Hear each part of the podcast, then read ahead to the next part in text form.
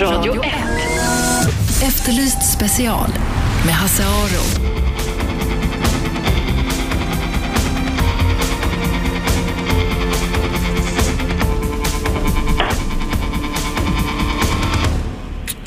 Välkomna till Efterlyst special här på Radio 101,9 i Stockholm.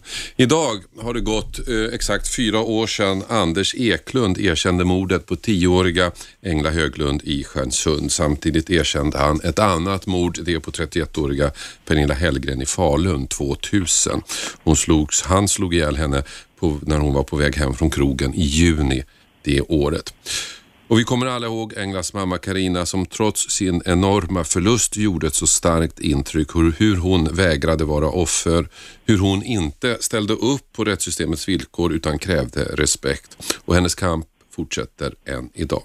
För om utredarna som utredde mordet på Pernilla Hellgren gjort ett bättre jobb så hade Anders Eklund gripits redan då. Hans namn fanns nämligen med i utredningen och hade han gripits så hade Engla levt. Och det är det som det handlar om idag. Vilket ansvar har polisen för Englas död? Och Karina, du finns med oss. Vad är det du försöker uppnå nu? Ja, vad jag, alltså det är väl att eh, rätt ska vara rätt på något vis. Eh, att inte, menar, det här är ju en, en, har varit en lång process då och jag tycker inte, alltså jag har ju anmält det här till JK då kring polisens misstag och jag tycker inte att vi, vi får inget riktigt svar ifrån JK. Jag säger att polisens misstag inte har varit tillräckligt sammanband till att England blev mördad av Anders Eklund. Mm. Och eh, samtidigt nu i det här sista svaret som vi fick eh, så säger de att de inte vet vilka misstag vi menar. Så att det, för mig är det väldigt märkligt det här runt JK. Mm. Men vilka misstag det är, det är väl ganska klart för att eh, Leif GW Persson och vice överåklagare Mikael Björk, de gjorde ju en utredning 2010 och där de konstaterade ja. att mordet kunde ha undvikits. Ja, och de konstaterade ju väldigt många olika typer av misstag och att Eklund har funnits med på många ställen redan och att liksom, ja, det har begåtts många försummelser och misstag och, och, och sådana saker. Och, men eh, det svaren jag får från JK, eh, de liksom vill inte ta i det på något vis. Och det är därför jag varit tvungen att gå vidare, för jag vill att en riktig domstol då ska titta på det här, för jag känner inte att, liksom, att det är oberoende på det viset vi får svaren från JK. Och det här sista svaret vi fick nu, det var ju rätt chockerande, för där står det helt plötsligt nu att de inte vet vilka misstag vi menar och mm. om vi menar ett misstag eller flera. Så att det är ju det som också driver mig, att det, det, här står inte rätt till, utan det är jätteviktigt för mig att få en professionell liksom, domare som tittar ordentligt på det här och att vi får liksom, juridiken utrett ordentligt. Men du, när, när, när JK säger då att de inte vet vilka misstag du pratar om, känner du att det är någon slags förhalningstaktik? Ja, alltså, ja, eller någon, någon typ av liksom att de inte vill ta i dem. Jag, kan, jag vet inte om jag ska säga mörka heller, för jag tror inte man gör det mörka medvetet, men det blir så på något vis. De tar det inte på allvar och, och det är ju någonting man kan se med mycket liksom utav de här olika andra polismisstagen som sker i Sverige och som kommer till JK eller åklagare. Det kommer aldrig vidare. Nej. Och varför är det så? Det skulle jag vilja veta liksom. Mm. Eh, men vad vill du att IK ska göra då? Vad hade, du, vad hade du varit nöjd med för svar så att säga från JK, eh, justitiekanslern? Ja, men jag trodde ju liksom när jag började, för jag började det här själv utan advokat, så trodde jag ju att de skulle tala om för mig att ja men det här och det här och det här misstaget, för de står ju liksom väldigt uppgraderade. Det finns ju verkligen i den, i den här rapporten som vi pratade om. Att de skulle förklara för mig varför det inte var ett direkt orsakssamband. Och liksom att de skulle lite käpp på benen och förklara juridiken har de inte gjort någonstans. Och då gick jag till en, en, advokat och frågade, är det jag som bara liksom inte förstår det här och, och, så? Och då sa hon att nej, det här, är, det här är märkligt, det här borde man kunna få ett bättre svar på. Och då försökte vi och vi fick samma tomma svar igen. Mm. Och, du, eh, du, har också anlitat Mårten Schultz som är professor i juridik. Och Mårten, vad är problemet här egentligen? Ja, eh, problemet är ju, alltså generellt sett kan man väl säga att det inte går att få, det, det, man kan säga så här, börja den här änden, den, den form av ansvar som, som det här gäller, det gäller statens skadeståndsansvar för polisens underlåtenhet att ingripa vid en viss risk. Och man kan väl säga att generellt sett så finns det inget sådant ansvar. Alltså i allmänhet så föreligger inget skadeståndsansvar som är det man konkret pratar om då, när polisen, om polisen gör fel. Och det har att göra med att det, att det finns liksom en säkerhetsmarginal till förmån för polisen eh, och för rättsväsendet i stort eh, när det gäller brister. För att det måste få, man tycker att det måste få finnas utrymme för vissa brister. Men, men och, frågan är att om situationen när det har gått för långt, när bristerna anses vara alltför allvarliga. Kan i en sådan situation staten hålla skadeståndsskyldig för till exempel polisens underlåtenhet att ingripa i en, i en vanlig situation? Mm. Och eh, det finns i och för sig ett sådant utrymme både enligt vanlig svensk eh, lag, enligt skadeståndslagen som är den centrala lagstiftningen, eller eh, i eh, en kombination kan man säga mellan den svenska vanliga juridiken och den eh, speciella möjlighet som numera finns att få ersättning direkt på grundval av Europakonventionens regelverk, mm. Europakonventionen som skyddar våra mänskliga rättigheter. Men jag kan tänka mig att här, en sak som gör saker och ting lite komplicerad är att det ändå går ganska lång tid. Man gör ett misstag som åtta år senare leder till en katastrof. Och det, det, det här orsakssammanhanget är kanske tydligt men det är ändå liksom väldigt lång tid. Ja, det, det behöver i sig inte ha någon betydelse utan för att samband ska anses föreligga skadeståndsrättsligt så räcker det med att eh, ett fel eller, fel eller försummelse talar man om i de här sammanhangen, att, eh, att det var en av många orsaker till att skadan eh, inträffade. Sen så kan det i och för sig klippas, det, att man rättsligt sett säger att ja, men det här sambandet är så väldigt uttunnat så att så att eh, det borde inte föranleda ansvar. Men i, i den här situationen så tror jag inte att det egentligen är det som är eh, eh, den största svårigheten för, för käromålet att nå framgång utan det är andra faktorer. Det är väl egentligen mer ett systemargument, nämligen att den här typen av brister måste måste polisen kunna få göra utan att det riskerar att leda till ansvar. Man ska väl säga i och för sig då, precis som du var inne på Hasse här när du beskrev bakgrunden här med den här utredningen som gjordes, att det här fallet är unikt så tillvida att det finns en intern utredning av polisen eh, som polisen själv har låtit utföra där man har eh, sagt att eh, polisen gjorde fel och dessutom, precis som, som ni sa tidigare här, att, att Engla hade levt om inte polisen hade gjort fel. Eh, så att här finns det och det, är, det, är ju, det är otroligt ovanligt vilket ju gör att det här fallet inte, inte påminner om andra påminner inte om andra påstådda brister i när det gäller polisutredningar. Carina, får jag fråga dig också, de här, att, det, att det går så lång tid mellan det misstag man gör i Pernilla-utredningen eh, och fram till det som händer er. Eh, finns, är det någon slags ursäkt tycker du? Nej, för att det eh, första misstaget de begick, det var ungefär en månad efter eh, Pernilla blev mördad. Och sista misstaget är bara någon vecka, någon månad innan Engla blir mördad. Mm. Så det är misstag hela tiden däremellan. Och det sista misstaget är att man inte prioriterar toppsningen på Anders Eklund. Mm. Så att misstagen, de finns med från första månaden till bara månaden innan Engla finns med. Eller egentligen ända tills hon dör. För, så att, och de Alltså, förstår du? Så att ja. Även om det är lång tid så finns det hela tiden under den här, nästan varje år, alltså hela tiden så gör polisen misstag och försummelser. Du menar man hade inte bara en chans att, att, att ordna det här utan det återkom Nej. hela tiden och man missade varje hela gång? Tiden. Och det, var ju, och det är olika typer också. Och han är inte registrerad i, i på olika databaser. Så det, det, är liksom inte bara det här enkla att de inte har kollat upp ett tips eller följt upp Rikspolisens styrelsens lista. Utan det är många små grejer hela tiden. Som där, man skulle, där polisen, skulle, om de hade jobbat professionellt, skulle ha jobbat på ett annat sätt. Mm. Och det har ju polisen idag gått in faktiskt och förändrat sitt arbetssätt. Så att mm. det har blivit till det bättre. Det är en sak som GV och Mikael Björk upptäckte också var ju att Eklunds namn tycks ha städats bort från uh, arkiven och utredningen. Ja. Hur reagerar du på det? Ja, vad ska man säga, liksom, där står ju ord mot ord och jag tror nog, alltså jag, vad jag tror, det är ju att när man har sett att det här har hänt, så har man gått in och plockat bort honom, för det blir alldeles för uppenbart och pinsamt för den som är ansvarig. Men den ansvarige, han skyller ju på att GEVA de har gjort en dålig utredning och att det har försvunnit ändå. Så att, och, och åklagaren har gjort en utredning som är precis som åklagarna gör sina utredningar. Den är liksom inte professionell och bra enligt mig där heller. Men det är ingenting jag orkar, liksom, det är ingenting som, i det, om jag skulle driva det vidare så finns det ingen nytta med det i det stora hela. Liksom. Mm. Att, um... Mårten, vad är det, om man tittar från Karinas synvinkel, vad är det bästa hon kan hoppas på här? Ja, framgång. alltså det är... Ja, men hur ser den framgången ut? Blir det ett skadestånd eller kommer någon ja. att fällas eller vad handlar det om?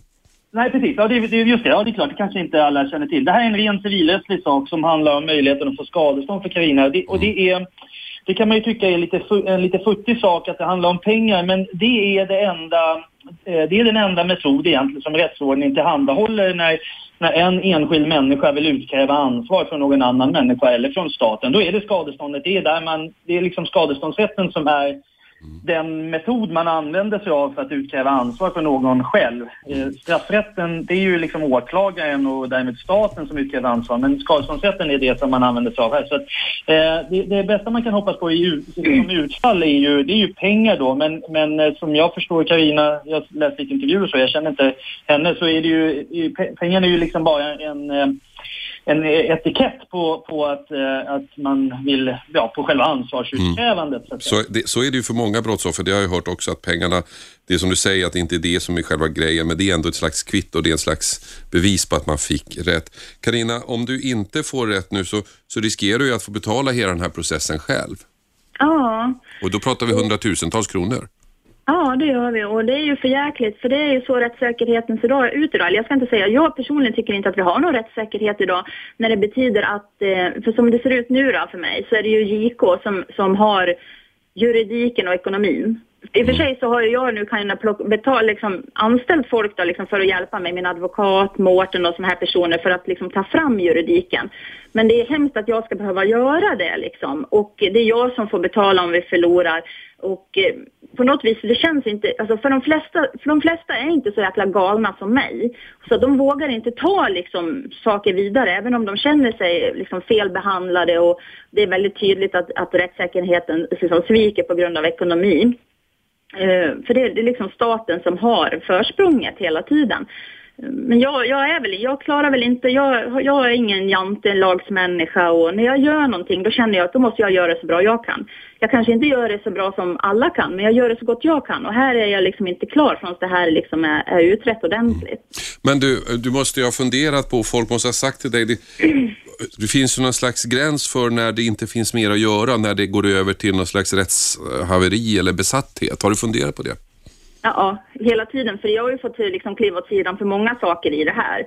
Som jag borde ha tagit, liksom kunnat tagit längre. Och vissa saker så kan jag väl ångra än idag också att jag inte har tagit längre. För, att, för det hade hjälpt sam, samhället mera. Mm. Men jag har känt att jag inte... Ja, det, det, jag måste kliva av emellanåt på saker. Och det här det är ju inte så långt kvar på det, utan det här är ju en naturlig process från början till slut nu och eh, jag hoppas ju, det viktigaste för mig nu det är att vi får en, bra domare och eh, att vi får sätta oss ner med JK och titta på det här liksom och att, och att jag kan få ett riktigt svar. Och eh, det tycker jag liksom alla ska ha rätt till. Jag tycker liksom att eh, att eh, man ska ha rätt till målsägande beträde tills man är klar med, med sådana här saker. Men, men så ser det ju inte ut idag. Mm. Karina, vi ska fortsätta prata med dig efter pausen. Eh, Mårten, tack för att du eh, var med på den här eh, intervjun. Tack så mycket. Det var intressant att höra vad du har att säga. Ni lyssnar alltså på Radio 1, Efterlyst special 101,9 i Stockholm. Vi har med oss på telefon Karina Höglund, mamma till tioåriga Engla som mördades för ganska exakt fyra år sedan. Vi ska fortsätta prata med henne efter pausen. Radio 1. Efterlyst special med Hasse Aro.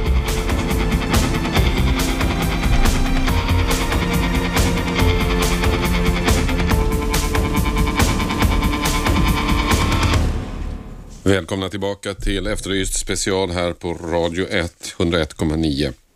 Eh, vi pratar med eh, eh, Karina Höglund, mamma till tioåriga Engla Höglund i Stjärnsund. Det är idag exakt fyra år sedan Anders Eklund erkände att han mördade Engla och att han dessutom mördade 31-åriga Pernilla Hellgren i Falun. Före pausen pratade vi om det faktum att Eklunds namn fanns med i utredningen när det gällde mordet på Pernilla Hellgren och hade polisen gjort en bättre utredning så hade han åkt fast och Engla hade levt idag.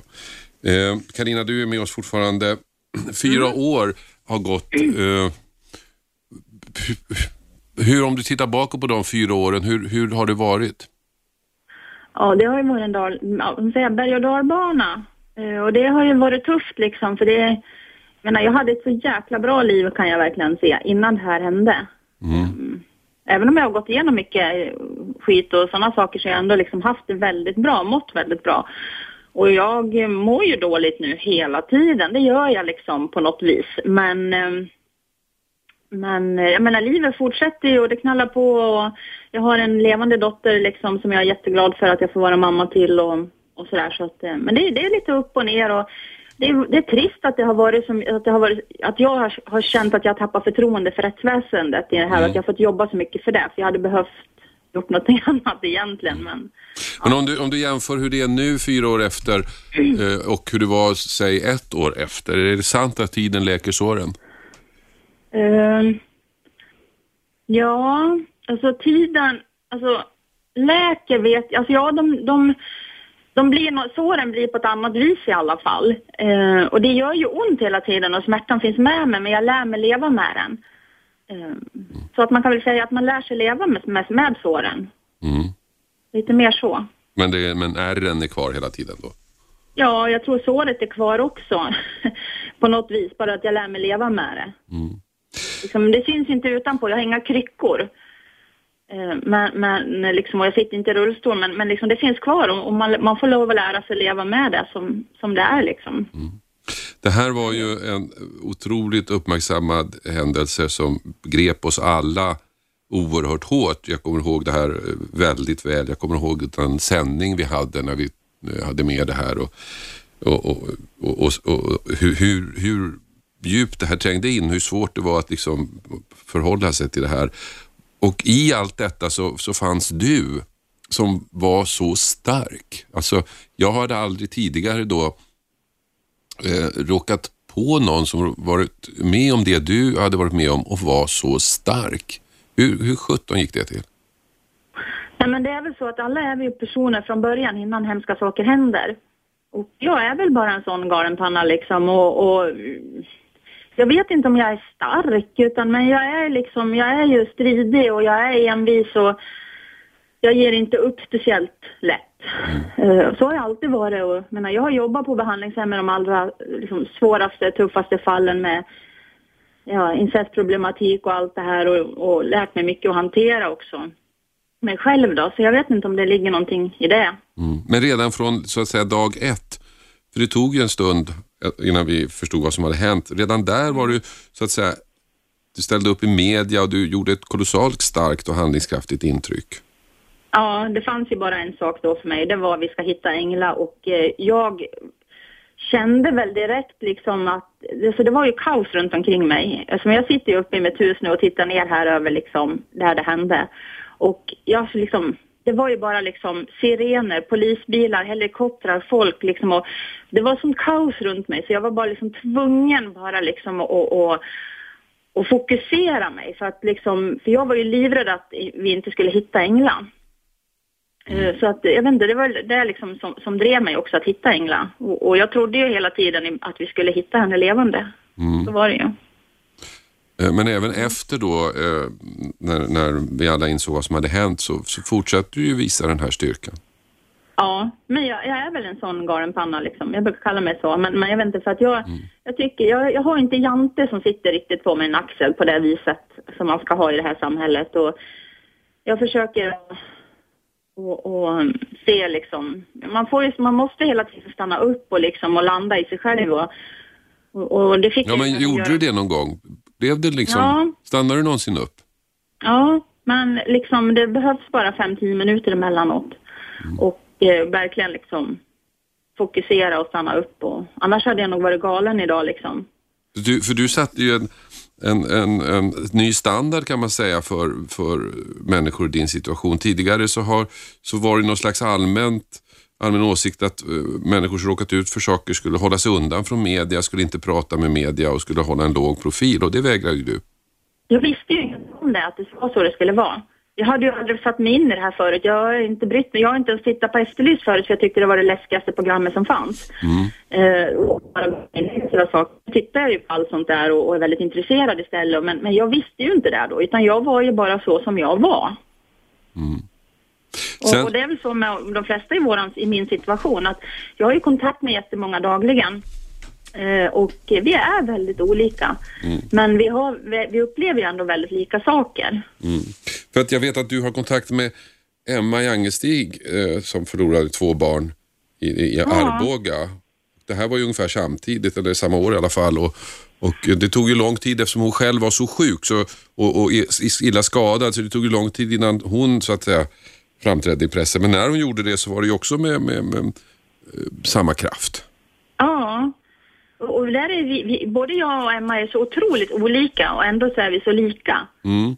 Ehm, så. Men vi har ju för sig, jag har ju inte blivit mördad heller och det ger väl en annan eh, dimension av allt och livet. Men, men, jo, men jag har ju kontakt med många så och eh, ja, när, man, när jag tänker på Emma, Max och Saga då tänker jag ju på Engla. Det var ju faktiskt så att bara någon, då innan Engla blev mördad så sa ju hon det till mig att just det här att ja men fy mamma, finns det människor som kan göra sådana här saker mot barn? Mm. Och jag sa nej men det behöver inte du oroa dig för. Nej. Och eh, ja, det, det märker vi så allting här. Ja verkligen. Eh, och nu driver du den här kampen mot, eh, mot eh, eh, staten då där du vill att man ska erkänna sina misstag. När känner du, när tror du att du är klar? När tror du att liksom att nu... Ja, jag hoppas ju att jag ska få ett vettigt svar här nu. Men, ja, men, ja, men blir du klar då tror du?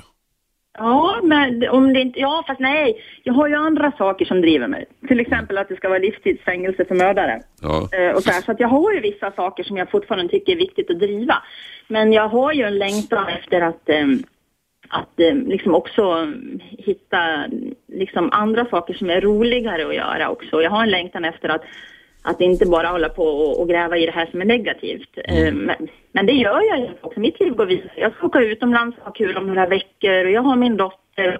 Liksom, många tror liksom att jag bara sitter och gräver ner mig i det som är tråkigt och hemskt. Mm. Men, men, det gör jag inte. Det är som för de flesta, livet består av många komponenter och jag lever i och för sig med, med, med lite ont i magen hela tiden för jag saknar Engla så fruktansvärt mycket och det som hon har varit utsatt för det, det det är svårt att smälta. Eh, men, men ja, det, allting liksom finns ju där. Okay, Vad var det du frågade om? Ja, ja det, jag glömde jag också själv. Eh, men Karina, eh, tack för att vi fick ringa dig. Vi lär väl höras igen framöver och följa det här. Vi ska följa det här, ditt ärende med, med justitiekanslern och så. Det lovar jag dig. Ja, jag hoppas att det går fort. Men ja. det tar väl tid som allt. Mm. Det gör väl det. Tack så jättemycket. Tack ska du ha. Hej då. Hej. Ni lyssnar alltså på Radio 1 Efterlyst special. Karina Höglund, mamma till Engla eh, var där. Vi ska efter pausen byta ämne helt och hållet. Nu har det kommit ytterligare ett förslag på hur man ska stoppa huliganerna på fotbolls och hockeymatch och eh, Utredaren föreslår någon slags säkerhetszon zon runt alla eh, arenor, någon slags besöksförbud för huliganer. De får inte ens komma i närheten så blir de arresterade. Är det rätt metod eh, att stoppa dem? Vi ska prata om det efter pausen. Ni får träffa då utredaren Björn Eriksson och vi får också träffa vice ordföranden i Järnkaminerna som är Djurgårdens supporterklubb. Så stanna kvar.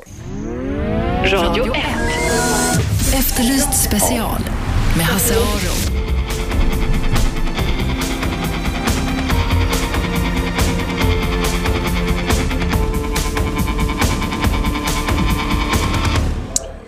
Eh, välkomna tillbaka, Efterlyst special, Radio 1, Hasse Aro heter jag som sagt. Eh, det har lämnats in ett förslag, ett första betänkande på hur vi ska stoppa fotbolls och hockeyhuliganerna på våra idrottsarenor. Och ett av förslagen är att det ska eh, upprättas ett nationellt register över de som har tillträdesförbud. Och sen ska man införa någon slags besöksförbud på arenorna, det vill säga att de här människorna ska inte få komma närmare än 150-300 meter från arenorna. I sådana fall blir de gripna. Det är ett av många förslag som kommer nu ja, från Björn Eriksson, tidigare chef för Rikspolisstyrelsen, tidigare också landshövding i Östergötlands län och nu eh, alltså den regeringens utredare i det här ärendet. Och Björn Eriksson, Eh, någon slags eh, besöksförbud alltså på, eh, på arenorna, att de inte ens får komma i närheten av dem. Kan det hjälpa? Ja, det gör det för att alltså, det är ju som så att läktarbråken har i och för sig minskat utan nu är det högpopulära, det är ju i de kretsarna att gå till arenan, slåss ett tag med polisen eller andra supporter, slänga i sig lite el och kolla storbildsskärmen och sen gå ut och fortsätta att slåss. Och jag ser ingen anledning för de människorna som har ett besöksförbud att de inte förbjuds att vara runt arenan där väldigt mycket av stöket är. Mm. Men är, riskerar man inte då bara att flytta det här liksom ytterligare ett snäpp lite längre bort? För att de här söker ju upp varandra för att slå varandra på käften. Ja, men det senare kan du aldrig motverka. Om några tokdårar bestämmer sig för att åka till Vallentuna och slåss i ett samtal så kan Mm. idrottsrörelsen inte göra mycket åt det. Det blir liksom en renodlad polisfråga. Men det som idag är tilltalande för dem med tillträdesförbud det är ju att få lukten av det hela genom att vara runt arenan och där eh, välja det som sin tummelplats. Och det finner jag ingen anledning att vi ska acceptera. Till det kommer att det inte är särskilt kul när man själv som äkta supporter vill gå och titta, kanske med barn, och vandra genom de där eh, grupperingarna. Så att jag tycker det ligger mycket logik i att det omfattar närområdet. Mm. Det här som du presenterar idag, det är ett första eh, steg eh, i en utredning du håller på med och som ska vara klar om ett år. Och du säger att det kommer att vara ett 35-tal olika förslag. Kan du ge exempel på några andra grejer? Ja, Eh, en del rör lagstiftning och det är då tillträdesförbud och det här kunna registrera de som faktiskt har förbud, inte misstanke och så vidare. Eh, där finns ett block. Sen är det en del som rör poliser, och åklagare och eh, eh, vad heter det, klubbars sätt att arbeta. Där har man gjort ofantligt mycket men det finns fler förbättringsförslag som kan införas om man samverkar ordentligt. Och där har du väl den stora delen utav de här 35 förslagen. Därför att om man tittar på det här pressmeddelandet så är det alltså det här med besökszonen eller zonförbudet och, och eh, också pengarna, kostnaden då att, att alla ska få vara med och betala, inte bara de som drivs som aktiebolag utan ideella föreningar. Men det är ju ganska repressiva förslag, alltså aggressiva. Finns det, någon, finns det en annan väg att gå också? Ja, jag tycker det är bottenplattan. Det finns ett kontrakt mellan eh, eh, vad heter det, idrotten och samhället där samhället ställer upp med mycket pengar får man väl ändå säga, stor frihet för idrotten att bestämma. Och mot det ska levereras elitidrott, det ska levereras motionsidrott, det ska levereras eh, sevärda spännande eh, arrangemang. Och rubbas det fungerar inte. Ska det fungera, då måste man alltså stödja de goda supportrarna och leta ut de som går brott och undvika i absolut görligaste mål olika former av kollektiva bestraffningar som slår blint. Och eh, där finns ett antal eh, förslag. Om jag ska plocka ett ur högen som har stört mig väldigt mycket. Det är det som jag tycker helt tokiga beslut som man har tagit i Stockholmspolisen. Att man ska betala om supporterpoliser följer med på bortamatcher i Kalmar till exempel som det var senast. Som innebär att de inte kan åka med för de, eh, polismästaren i Kalmar tycker inte han har råd att betala Ja. kostnaderna. Sådana där skönhetsfläckar ska med det snaraste tvättas bort. Mm.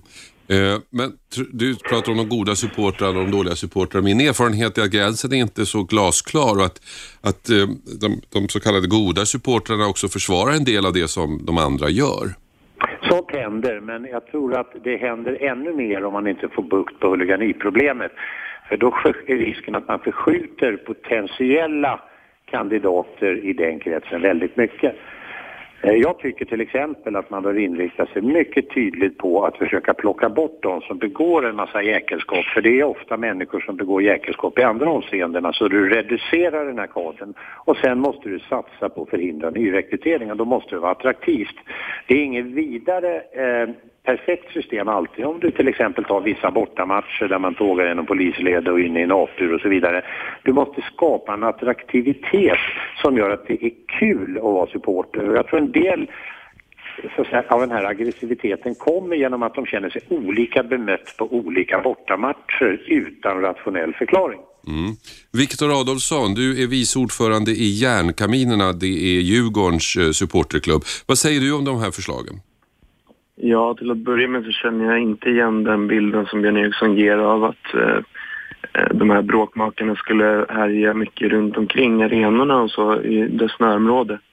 Det är någonting som jag själv som går på alla matcher tycker inte stämmer helt enkelt utan snarare att det handlar om bråk på, på stan och så vidare. Mm. Sen när det gäller eh, tillträdesförbudet och det här registret så, så är det viktigt att, att påpeka att eh, tillträdesförbudet inte är lika med att vara dömd för något brott utan att det kan handla om att man tror att, nå att någon ska begå ett brott. Mm. Mm, Och att det utfärdas av åklagare, inte en domstol och man har inte rätt till någon försvarare. Mm. Du menar att det skulle vara någon slags rättsosäkerhet i det? Ja, det är snarare så att själva tillträdesförbudet behöver eh, en tydligare prövning för att man ska kunna motivera ett sånt här register. Men det är ju så, eh, om jag nu får vara lite kritisk, att när, när, när myndigheterna presenterar olika förslag för att komma till rätta med läktarvåldet så, så, så bro, protesterar ni alltid och det är rättigheter och sådana saker. Vill ni egentligen, tycker ni att det finns ett, ett, ett huliganproblem överhuvudtaget? Absolut, och ska man, begår man ett brott på, på kring läktarna och så vidare och även ut i samhället så är det klart att man ska lagföras för det. Eh, det som vi har sett är däremot att man, man får tillträdesförbud fast eh, man inte har begått något brott och inte dömts för något brott.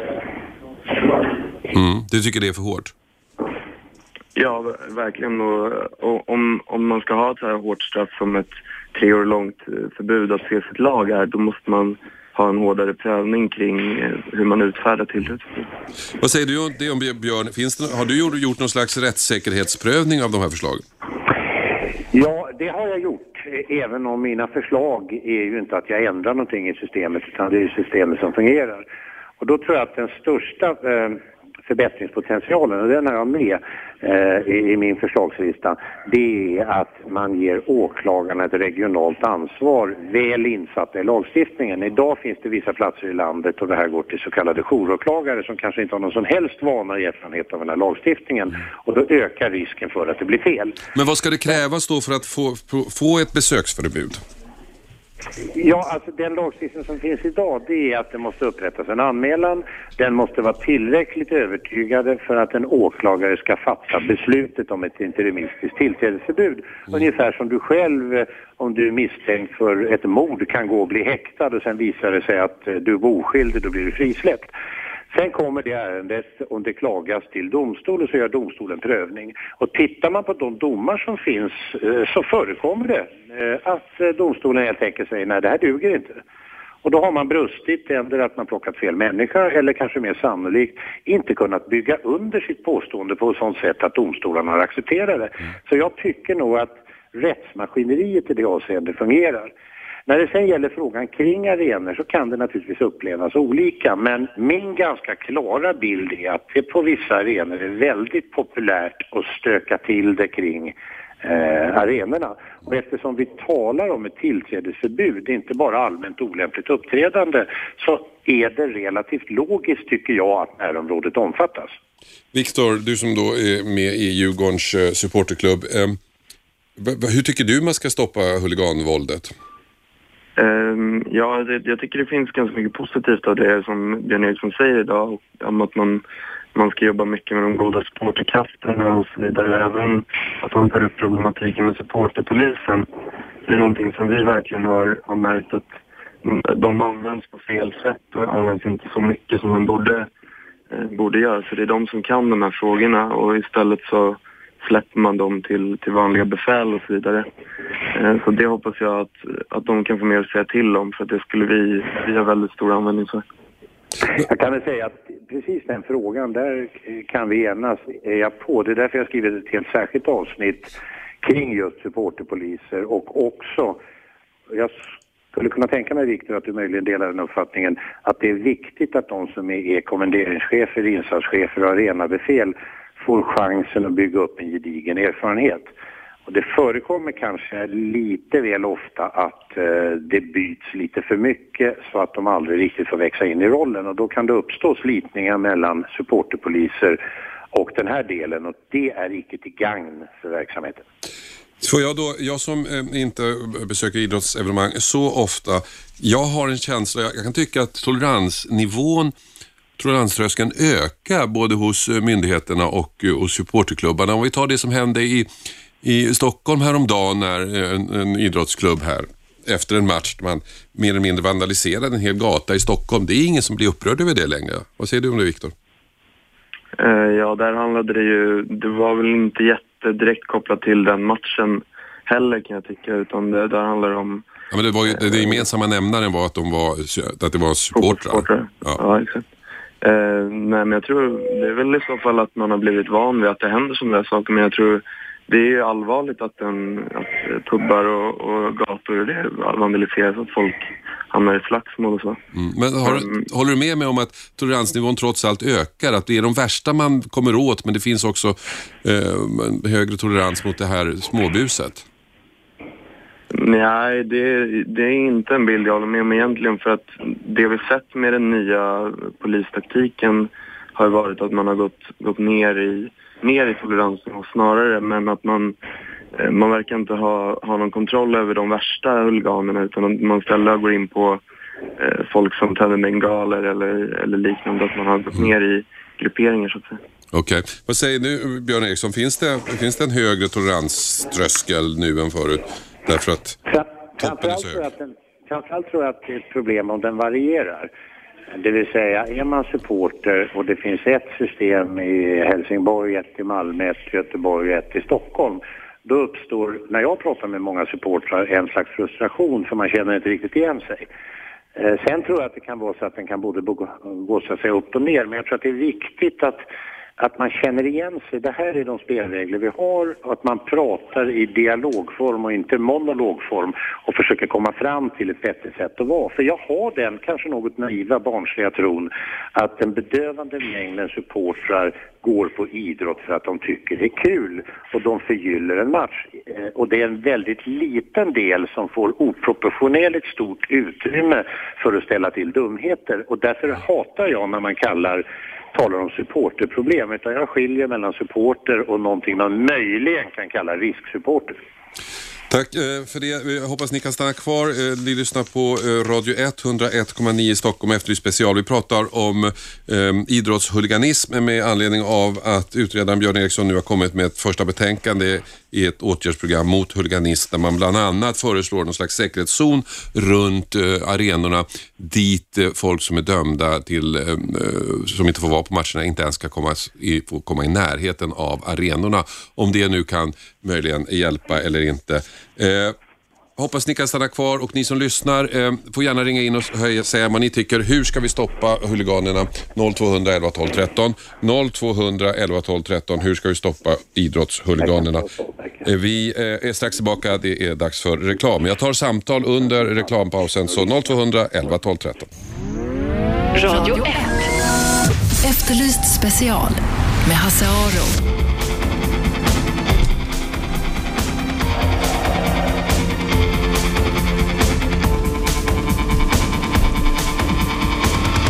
Välkomna tillbaka. Efterlyst special Radio 101,9 varje dag, varje vardag mellan 12 och 1 pratar vi om eh, saker och ting som rör sig i juridiken, kriminalitetens, brottets område. Just nu diskuterar vi huliganism, idrottshuliganism med anledning av att utredaren Björn Eriksson idag presenterar ett delförslag i sin utredning om hur det här ska stävjas. Ett förslag som bland annat går ut på att eh, man ska ha ett nationellt register över de som har tillträdesförbud och att man ska upprätta någon slags säkerhetszon på mellan 150 till 300 meter runt arenorna så att de inte ens ska få komma i närheten av arenan. Björn Eriksson finns med oss på telefon, liksom också Viktor Adolfsson som är vice ordförande i eh, Djurgårdens eh, supporterklubb Järnkaminen. Ni kan också ringa in 0200 eh, 11 12 13. Berätta vad ni tycker om eh, vad vi ska göra åt idrottshuliganismen. Och Christian, du har ringt.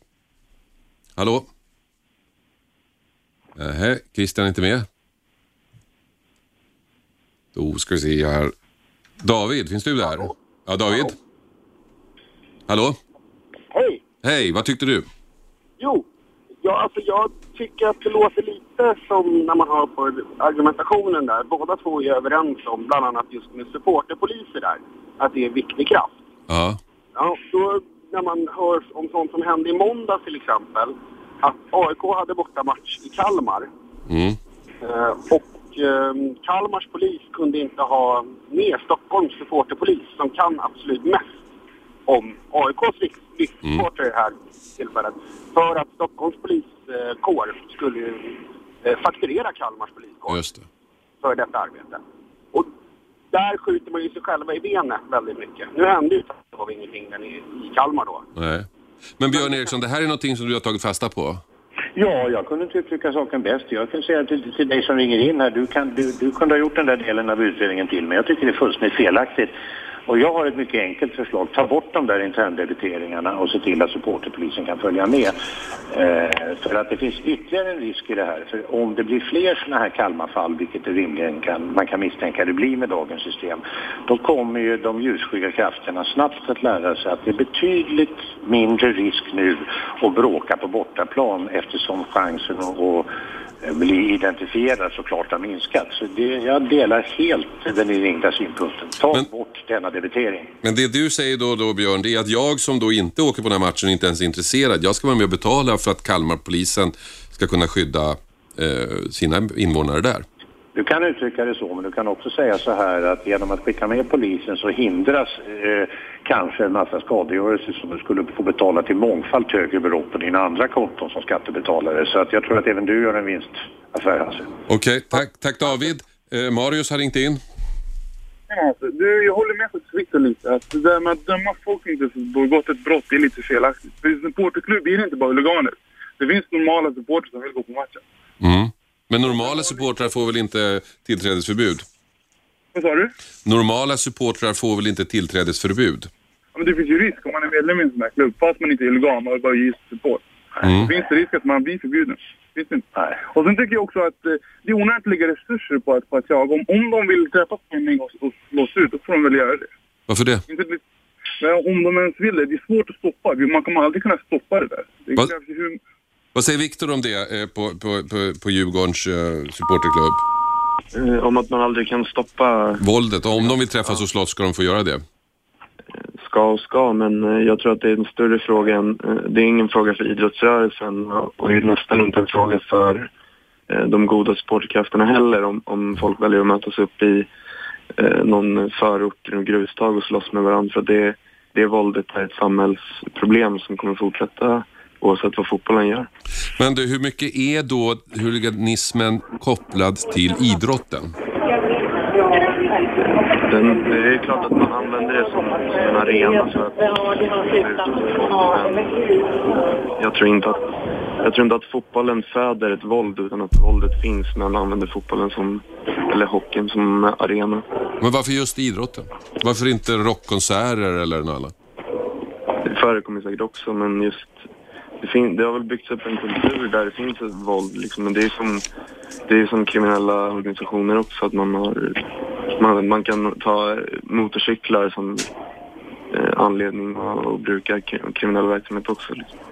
Okej, tack så mycket Viktor Adolfsson som är vice ordförande i Järnkaminerna, eh, Djurgårdens supporterklubb. Tack också Björn Eriksson, tidigare landshövding i Östergötland, också tidigare chef för Rikspolisstyrelsen, som alltså har presenterat ett delbetänkande om hur huliganismen ska stoppas idag. Och eh, det här har ni hört i Efterlyst special som går varje vardag mellan 12 och 13. 101,9 Radio 1. Sveriges nya pratradio.